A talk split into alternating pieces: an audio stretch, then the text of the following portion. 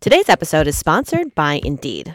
If you need to hire, you need Indeed. Indeed is your matching and hiring platform with over 350 million global monthly visitors, according to Indeed data, and a matching engine that helps you find quality candidates fast. Listeners of this show will get a $75 sponsored job credit to get your jobs more visibility at Indeed.com slash BrainsOn. Just go to Indeed.com slash BrainsOn right now and support our show by saying you heard about Indeed on this podcast. Indeed.com slash BrainsOn. Terms and conditions apply. Need to hire? You need Indeed. You're listening to Brains On, where we're serious about being curious. Brains On is supported in part by a grant from the National Science Foundation. Hey, Mark, making a little pre show sandwich, I see. What'll it be today? Triple pickle? No, not today. I'm going for something much more down to earth. Literally. What? I'm making an earth sandwich. Earth sandwich? I've never heard of that. It's only two ingredients. First, you take a slice of bread. Okay, pretty standard. Okay, now take your bread and put it face down on the floor. And you lost me. Why on earth would you put your bread on the floor? Why on earth? Well, because it's an earth sandwich, of course. Mark, are you there? Oh, hey, Bob. Yeah, I'm still at headquarters. Did you make it to the other side of the planet? Yup. Elevator took me straight here. I even double checked my compass. Where's Bob? Okay, Bob went to the other side of the Earth for the sandwich. If he and I stand at opposite ends of the Earth and put two slices of bread on the ground at the same time, we'll sandwich the planet. Boom, Earth sandwich. So Bob's somewhere in the ocean. Are are you sure? All right, Bob, is your slice of bread ready? Yep. Oh, hold on. I, I have to add some mustard. I mean, it's hardly a sandwich without that. okay, ready. Okay, on the count of three, put your bread on the ground. Ready? One, two, three. Earth sandwich! Uh, Mark? Uh, yeah, uh, since I'm out here in the ocean, uh, my side of the sandwich, it's a little soggy. Well, mm, the sogginess is only one of so many complex layers and textures. Mm, I'm really getting a strong earthy flavor. Here, try some, Molly. Hmm, saltwater flavor. A little much for me. I think I'll stick to peanut butter and jelly next time. Mm, watch out, Mark. I, I have a feeling it's still very hot in the middle. You're listening to Brains On from American Public Media. I'm Molly Bloom, and my co host today is Elijah from Atlanta. Hi, Elijah. Hey, Molly. So, this episode, we're going deep. We're thinking about our Earth's insides and the different layers of the planet beneath our feet. And you, Elijah, sent us a great question about this. I wanted to know what would happen if you dug a hole through the earth and jumped right in it? It is a really interesting question. So, Elijah, what got you thinking about digging a hole through the earth? I don't know really. I just hear a lot of things say that if you dig a hole through the earth, you're going to end up in China, and I do not that, and I do not think that's true. Well, we're going to learn about that in just a little bit. So, what do you think would happen if there was a hole that went all the way through the earth and you jumped into it? I actually think gravity would be really weird because I've been having dreams about it. If you jump through it, you're gonna keep on falling until you go to the other side, and then like that's a whole nother side of gravity pushing in this way. So then it's gonna dr- push you up here again. It's just gonna keep on going continuously. Wow, that is really cool. I love how you thought about that. That's really awesome. So, if you could go inside the center of the earth, what would you want to see? Diamonds, maybe. Hmm. Or emeralds. Diamonds and emeralds are my two favorite minerals. So, we're going to come back to that hole through the earth thought experiment later on in the show. Before we tunnel through the planet, let's talk about the layers of the earth. We actually heard from a new band about these layers. They're called Mantle and Sons. You've probably never heard of them. They're still uh underground. Here's their debut track.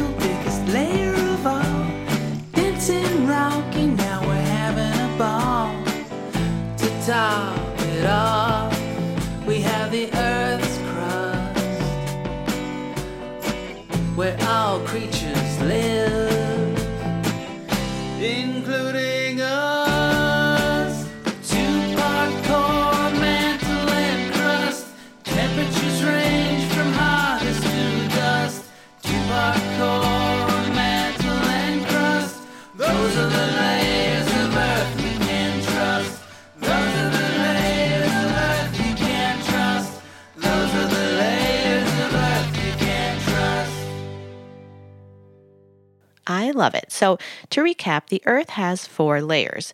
In the middle is the inner core, then the outer core, then the mantle, and finally the crust, which is the part we live on. So, before we get into your very interesting thought experiment, Elijah, it's time to answer these listener questions. Hi, my name's Lisa, and I'm from Denmark, but I live in Cambodia. My name is Malachi, and I'm from Moorhead, Minnesota. My question is How do scientists know the thickness of each layer of the Earth, and how do they know the different layers in the Earth? I read that no one's ever been able to dig deeper than the Earth's crust. So my question is, how do we know what is below the Earth's crust? Thanks, bye. These are great questions. Right. No one's ever traveled to the core of the Earth or even gotten through the crust. So, how do we know that there's a mantle and an inner and outer core? That's thanks to a tool called a seismometer and some very smart scientists. One of these scientists is Inga Lehmann. She discovered that the Earth had a solid inner core. She called herself the only Danish seismologist. That's Rachel Swaby. She's a journalist and she wrote a book called Headstrong that profiles 52 amazing scientists who are women. And one of the women she researched for her book was Inga. I stumbled upon this academic paper um, and found n- not only that Inga Lehmann was an amazing scientist, but that she discovered the inner core of the earth. This huge, huge thing that, that we learn about when we're kids, and I had never known that she was the one who discovered it. In the 1920s, Inga was a seismologist working pretty much by herself in Denmark. Seismologists are people who study earthquakes and movement of the big plates that make up the Earth's crust. This is called seismic activity, so they're called seismologists. Now, Denmark is kind of a funny place to study earthquakes. It's not like California or Japan where there are a lot of earthquakes. But Inga was very excited about seismometers, cool machines that have the ability to detect seismic waves. These are waves of shaking energy in the earth, sort of like ripples in a pond, but through the ground. Seismic waves are epic. To learn more, Inga set up seismometers all over Denmark and Greenland to take measurements of earthquakes. Those measurements are also called data. So when an earthquake happens on one side of the world, it sends waves through the earth. And when scientists look at how fast or wiggly these seismic waves are, they can get an idea of what the wave traveled through to get there. It's like imagine a wiggling bowl of jello. Its surface would move a lot, so you'd know the jello is kind of flexible. But if you wiggle a bowl of solid concrete, you see a much less motion in the surface, telling you that concrete is much more stiff. If the Earth were uniform on the inside, all made up of the same material, the waves would travel out in a consistent way and at a consistent speed, like the waves in jello. But scientists noticed that the waves sometimes came from unusual angles or at different speeds. In 1916, scientist Beno Gutenberg figured out through this data that the center of the Earth was more like a liquid. Now, lucky for Inga, her seismic detection network was picking up waves from the other side of the world in South Asia, where there was a lot of seismic action. And since Inga was working on her own, she could take the huge amount of data coming in and go analyze it at home. And she was working really, really hard, like a lot of scientists do. But she was sitting in her backyard, surrounded by flowers and whatever else she was growing in the summer.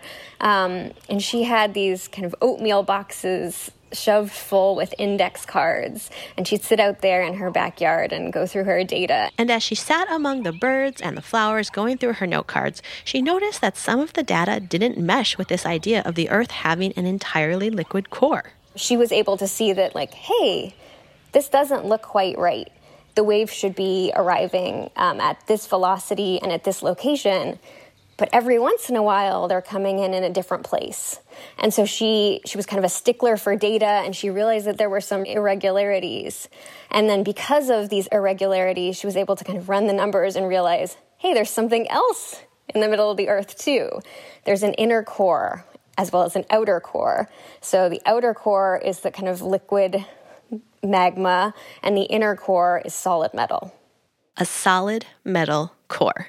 It was a huge discovery, and it totally changed our idea of Earth. Way to go, Inga. We science salute you. A sci salute. right on. Scientists today are still using seismic waves to get a more complete and detailed picture of the Earth, Defining that the mantle, which is the layer of Earth just under the crust part that we live on. that mantle is probably more layered and varied than we used to think, with hidden onion like layers. Oh, Earth, you are full of surprises. And now, Sanden and Mark tell you rad facts about the center of the Earth, accompanying by heavy metal music. The Earth's core is made up of two parts a liquid outer core and a denser inner core. That inner core is literally heavy metal. It's a solid ball of mostly iron, which is awesome. And that inner core spins around inside the Earth, but it spins totally independent of how the rest of the planet is spinning. So weird. And that outer core, the liquid one, is so hot, parts of it are about as toasty as the surface of the sun, which is an epic fact. And it's that swirly liquid outer core that creates the Earth's totally rad magnetic field. And without that magnetic field, we'd probably lose our atmosphere. And life as we know it would cease to exist. So if you like being alive, thank the Earth's core. Gnarly!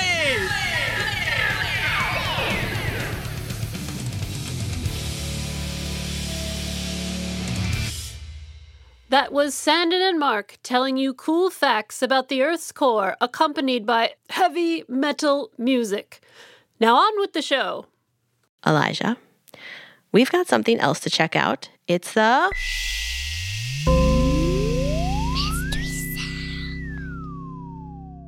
Are you ready to hear it? Yes, I am. Okay, here it is.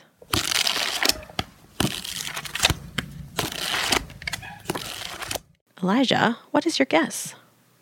I feel like it sounds like something scraping on concrete.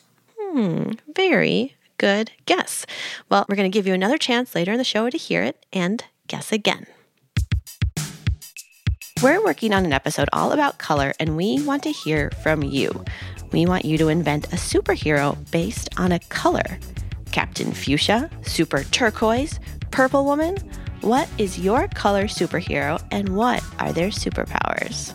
Send it our way at brainson.org slash contact. You can also send us questions, drawings, and mystery sounds. That's where this question came from. My name is Greta, and I'm from Seattle. And my question is Do fishes have tongues? We'll get to the answer in the moment of um at the end of the show. And we'll read the most recent list of names to be added to the Brains Honor Roll. So keep listening.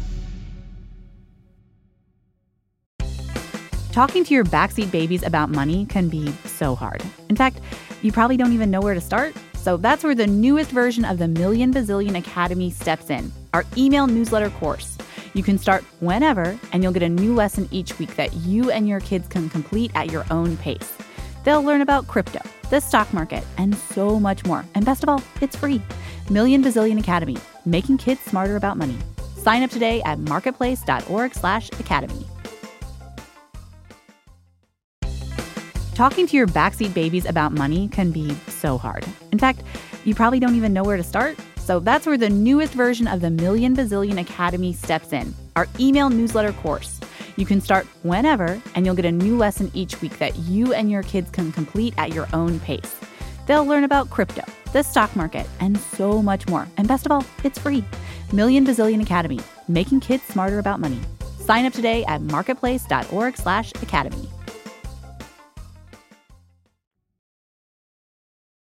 Welcome back to Brains On. I'm Elijah. I'm Molly. Come in. Hey, Molly. Hi, Elijah. Hey, it's our pal Ruby Guthrie. But um, Ruby, we're kind of in the middle of an episode.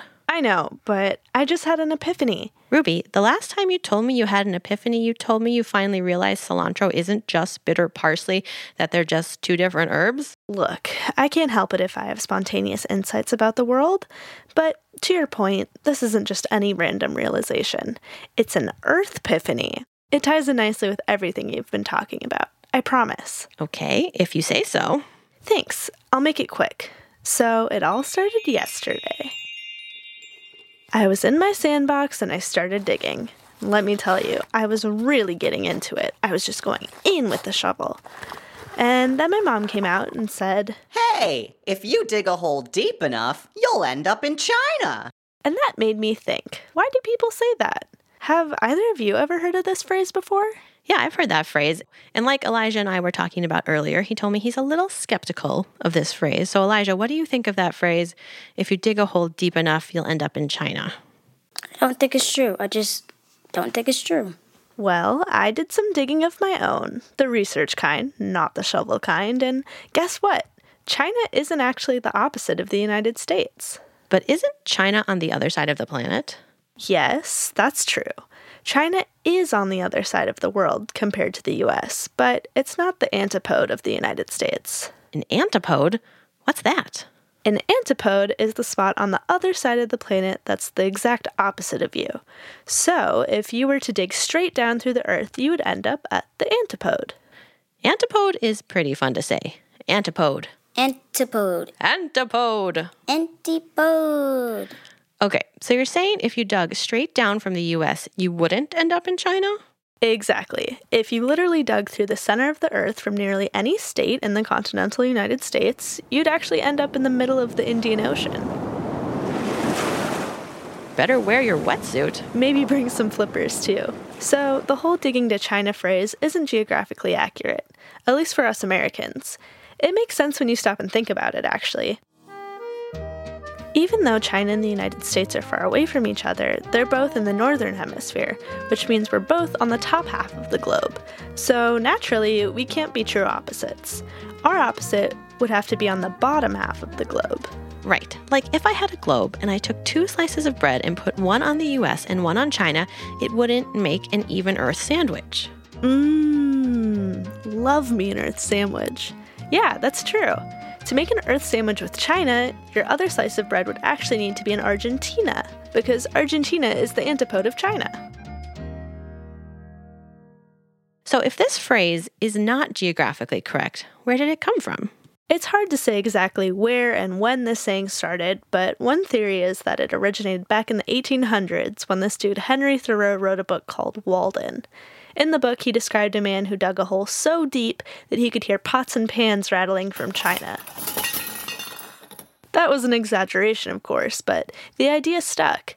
There are even two towns in Illinois, Canton and Pekin, that were named after Chinese cities because people believed they were the geographic parallels.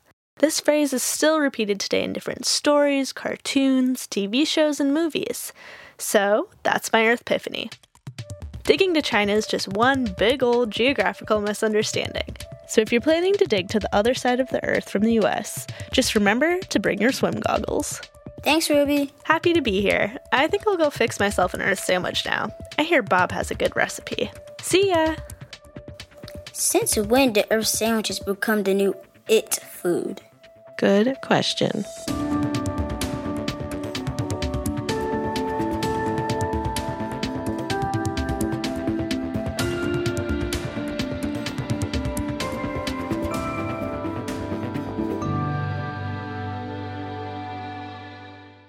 Elijah, are you ready to hear that mystery sound one more time? Yes, I am. All right, here it is.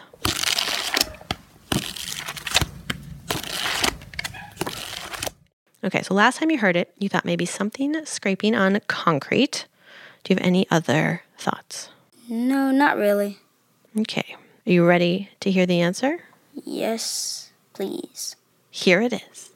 Hello, my name is Lily, and I'm from Idaho, Coeur d'Alene.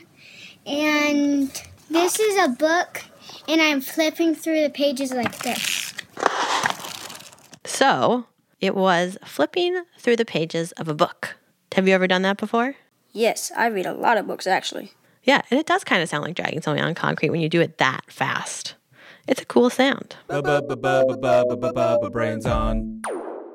Elijah, let's get back to your question that started this whole episode, the one about digging a hole through the earth and jumping in it. We asked producer Menaka Wilhelm to look into this. Hi, Menaka. Hey, Elijah. What did you find out? Well, no one has ever really gotten to try this out.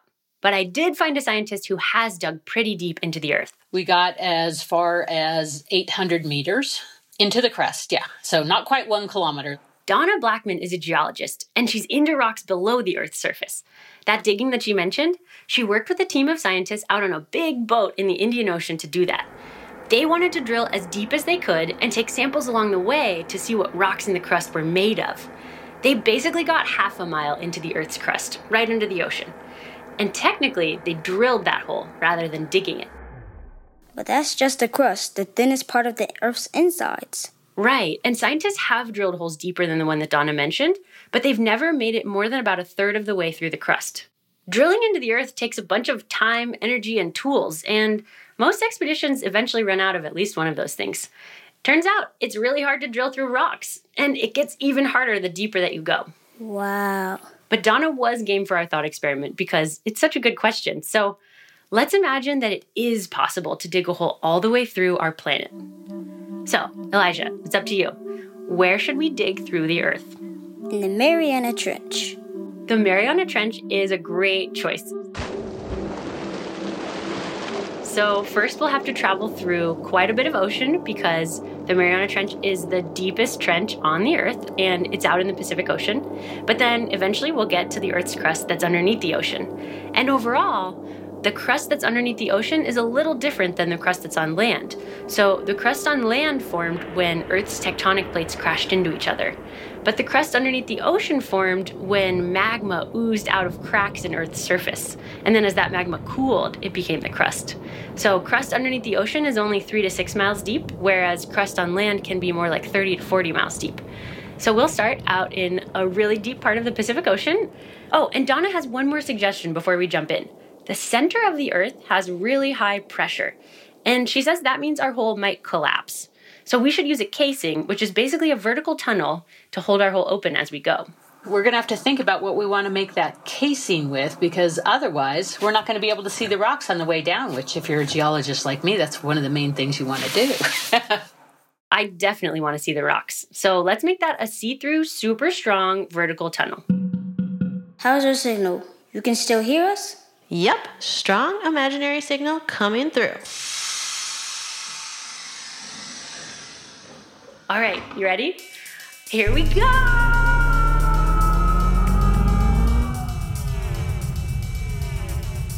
So as you go down, you're, you're going to get to see the different layers of sediments. The sediments are going to go by pretty quickly because they're just a really, really thin skin on, on the surface. Sediments are a kind of rock, so they're part of the crust. Oh, and actually, you mentioned earlier wanting to see gems deep in the earth. And the crust is where emeralds form. They don't form everywhere in the world, just in some parts of the earth, because it takes a mixture of hot water and just the right chemicals to make them. Sometimes emeralds also form in magma, which is liquid rock. All right, so we're moving along in the crust. And when the crust ends? Then we're going to get to a really cool interface, which is the bottom of the crust and the top of the mantle. And so this is a place where there's going to be more olivine, and so, you know, a little bit of a greenish color to the crystals. Olivine is a mineral that's green, kind of like emeralds, but it's lighter. To me, it looks more like if grass became a mineral. So now we're headed through the mantle, and this is farther than anyone's ever dug. And you mentioned also wanting to see diamonds if you got to travel into the Earth. So this is where diamonds form, about 100 miles beneath Earth's surface in the upper mantle area. But since this is farther than anyone's ever been, you might wonder how we get any diamonds up to us. And the answer is that the diamonds that we can mine, so the diamonds that we can dig for, they got pushed closer to Earth's surface by underground eruptions a long, long time ago. Cool. Is it just me, or is it pretty toasty down here? It definitely is not just you. We're hitting higher temperatures and pressures by the minute. The temperature changes a lot around here, but we can expect it to be somewhere between 2,000 and 7,000 degrees Fahrenheit. So, pretty toasty. Hang tight, we're headed to another important spot about 1,800 miles below Earth's surface. And that's where we're going to hit a more metallic core material. And that outer core, in fact, is going to be molten. So as we look through our clear, really strong, really temperature proof um, casing, we're going to be able to, if we take our time and look, we're going to be able to see that outer core metallic material actually flowing around us. Whoa! Liquid metal. Then the pressure is just going to get too high, and that and that material becomes solid. It just can no longer maintain its liquid form, and so that's the last layer that we're going to go through to get to the center. Whoa, we made it all the way to the center. And then we're going to sit in the center and you know see what it feels like. All of a sudden, there's no gravity. I feel floaty. Yeah, so the no more gravity thing, that's because gravity is basically when a big, heavy thing pulls on you. So if you're standing on Earth's surface, but you jump off the ground, gravity is what pulls you back down. And that's because Earth's mass, which is really, really big, it kind of wins a tug of war against your mass, which is much smaller. So even though you resisted gravity to jump up, you land back on the ground afterward instead of floating into space. Oh. Okay. But here in the middle of the Earth, we're surrounded on all sides by the Earth. So there's half the Earth on our left, half the Earth on our right, half the Earth above us, half the Earth below us. And the Earth on one side pulls on us, but so does the Earth on the other side. And those two pulls actually cancel out. So that leaves us weightless. Wow. It's cool to be here, but isn't it time for us to head to the other side? Okay, that's where I'll admit this plan has a bit of a hitch. I've been imagining like normal laws of physics so far, and gravity helped pull us down here. But like we said, there's no gravity at the center of the Earth. There's no way you're going to be pulled out of the center on your own. You need some help. Oh, tricky. But we can still imagine our way out of here, right? Oh, of course. That's a great idea. And overall, continuing through our hole would just be a backwards version of the journey we already took. So we go back through the solid core, then the molten bits, and then the mantle, and last the crust. Welcome back to Earth's surface. Great to be here. Well, thanks for taking us on this journey, Menaka. No problem. Now I'm gonna go eat an Earth sandwich with pickles. Brains, brains, brains. I remember trying to dig a hole when I was maybe 10 years old just to see how far I could get and, and where I would pop up. Uh, only got about I think four feet before I hit a layer of something very solid. and I think that was my first introduction to the layers of the earth. That's author and illustrator Oliver Jeffers. He's written a lot of incredible books, and one of my favorites is Here We Are, which was actually just turned into a movie. And even though Oliver didn't get too far with his hole, he never stopped wondering about the world around us. I'm in Belfast right now, uh, where I grew up. I normally live in Brooklyn, and uh, I was halfway through a year of traveling around the world with my wife and two young children whenever this pandemic struck. And so we, we came back here to be with family. But it was really quite striking having traveled around so much in the last six months at just all of the different types of landscape that there were. And, and anytime we've, we've been somewhere where there's been a crack in the earth or been a cliff face, or even on a highway driving through where they've clearly blasted rock, and you can see to the sides just these patterns of the layers and, and just how striking how thin they can be, and just how much history is gathered up into those different levels of dust that are just falling on top of each other over the years. The vastness of the earth, both what's beneath the surface and on it, has always amazed and inspired him. A book that I just finished reading was called The Body A Guide for Inhabitants by Bill Bryson. And in it, there was a, a fact that really struck me as shocking. You know, our planet is quite large, but there is only a certain amount of places on the planet that can harbour human life. Obviously, we can't live at sea. We can't live on the sea. So I think 70% of the, the surface of the earth is water. And so it's only on the, the dry bits of this earth that, that we can live. And it's only in some of the dry bits. Whenever you exclude all of the bits that are too wet or too high or too arid, according to this book, Bill Bryson says that there's only 4% of the surface of our planet that is habitable to human life, which is a shocking, shocking thing to consider. And human life only exists on our Earth in the solar system, so that's that. You know, we're we're crammed into a very small uh, amount of space. It still feels big, but really, this is a small world. Any astronaut who's ever been to outer space and looks back at our Earth, there's a phenomenon called the overview effect, and it is the realization that Earth is not divided into countries or even cultures that it is one single super system. Everything is connected to everything else. Weather affects everyone. As we're finding out, things like viruses affect everyone. It doesn't matter. We're all part of one single system. And you cannot see borders from, from outer space. I made a project last year that was an accurately scaled model of the Earth and the Moon. Um, but in the sculpture, I did draw every single border known to man at the, at that point in on my sculpture, but instead of writing the country names, I just wrote over and over and over again people live here, people live here, people live here. Because it's true, this is the only place in the entire universe that people can live.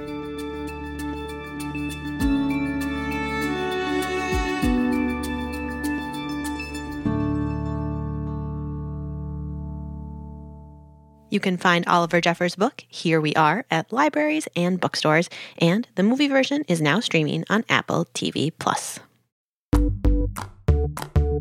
There are different layers inside the Earth. The crust is the part we walk on. It's the thinnest layer. The next layer is the mantle. It's the biggest layer. In the center of the Earth, there's the inner core and the outer core. Those are the hottest layers. We've never managed to dig past the Earth's crust. Seismic waves from earthquakes tell scientists what the inside of the Earth is like. But if we did dig a hole all the way through the planet, we'd see a lot of cool rocks at super high temperatures. And we end up in the place called the antipode, the spot opposite another on the globe. That's it for this episode of Brains On. It was produced by Menaka Wilhelm, Mark Sanchez, Sanden Totten, and Molly Bloom. We had production help from Sabby Robinson, Christina Lopez, Ruby Guthrie, Rosie DuPont, and engineering help from John Miller. Special thanks to Eric Brigham, Catherine Salata, Melva Glass, and Vicki Kreckler. Now, before we go, it's time for a moment of um. Um, um, um, um, um, Do fishes have tongues? Fish do not have the kind of tongue that we're used to, like having the ability to move our tongue around with our musculature. They don't have that. My name is Tierney Thys, and I'm a National Geographic explorer, marine biologist, and independent filmmaker. But they do have this sort of raised fold in the bottom of their mouth. And some of them do some pretty interesting things with that.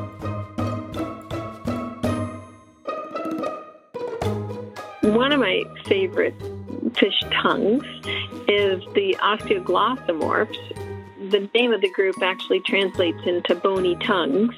And they are able to grab their prey, hold it in their, their normal jaws, and then essentially shred the prey in their mouth because they have these teeth on their tongue and on the roof of their mouth and they kind of chew with their mouth open and rasp. So it's not, not someone you'd want to invite over for dinner. One of my favorite examples of a fish that uses a tongue like structure would have to be the archer fish. Contracting the muscles in their gill region, they can squeeze out this stream of water that can knock prey out of the air. And that's a pretty cool trick, if you ask me.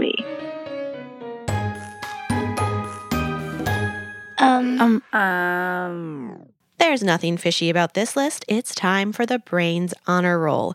These are the brilliant listeners who keep this show going by sending us their ideas, questions, mystery sounds, drawings, and high fives.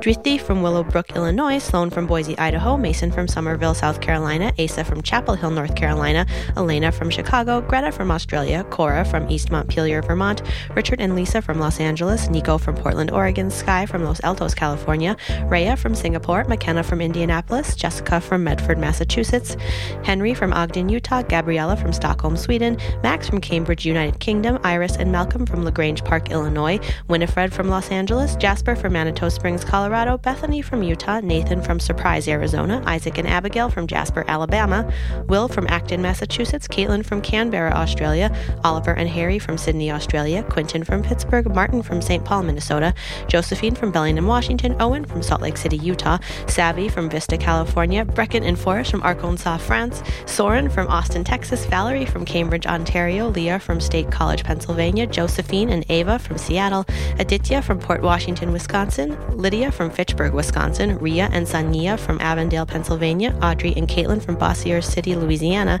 Daphne from Fairfield, Connecticut, Elle and Mike from League City, Texas, Campbell from Plant City, Florida, Kaya from Somersworth, New Hampshire, Franny from Charlotte, North Carolina, Kitson from Bucharest, Jonathan from Stony Point, New York, Harper from Santa Cruz, California, Blythe from Ohio, Aiden from London, England, Ania from Houston, Ethan from Falcon Heights, Minnesota, Felix from Waterloo, Michigan, Walter and Arvid from St. Paul, Minnesota, Van and Elliot from Sandy, Utah, and Radek from Columbia, Missouri.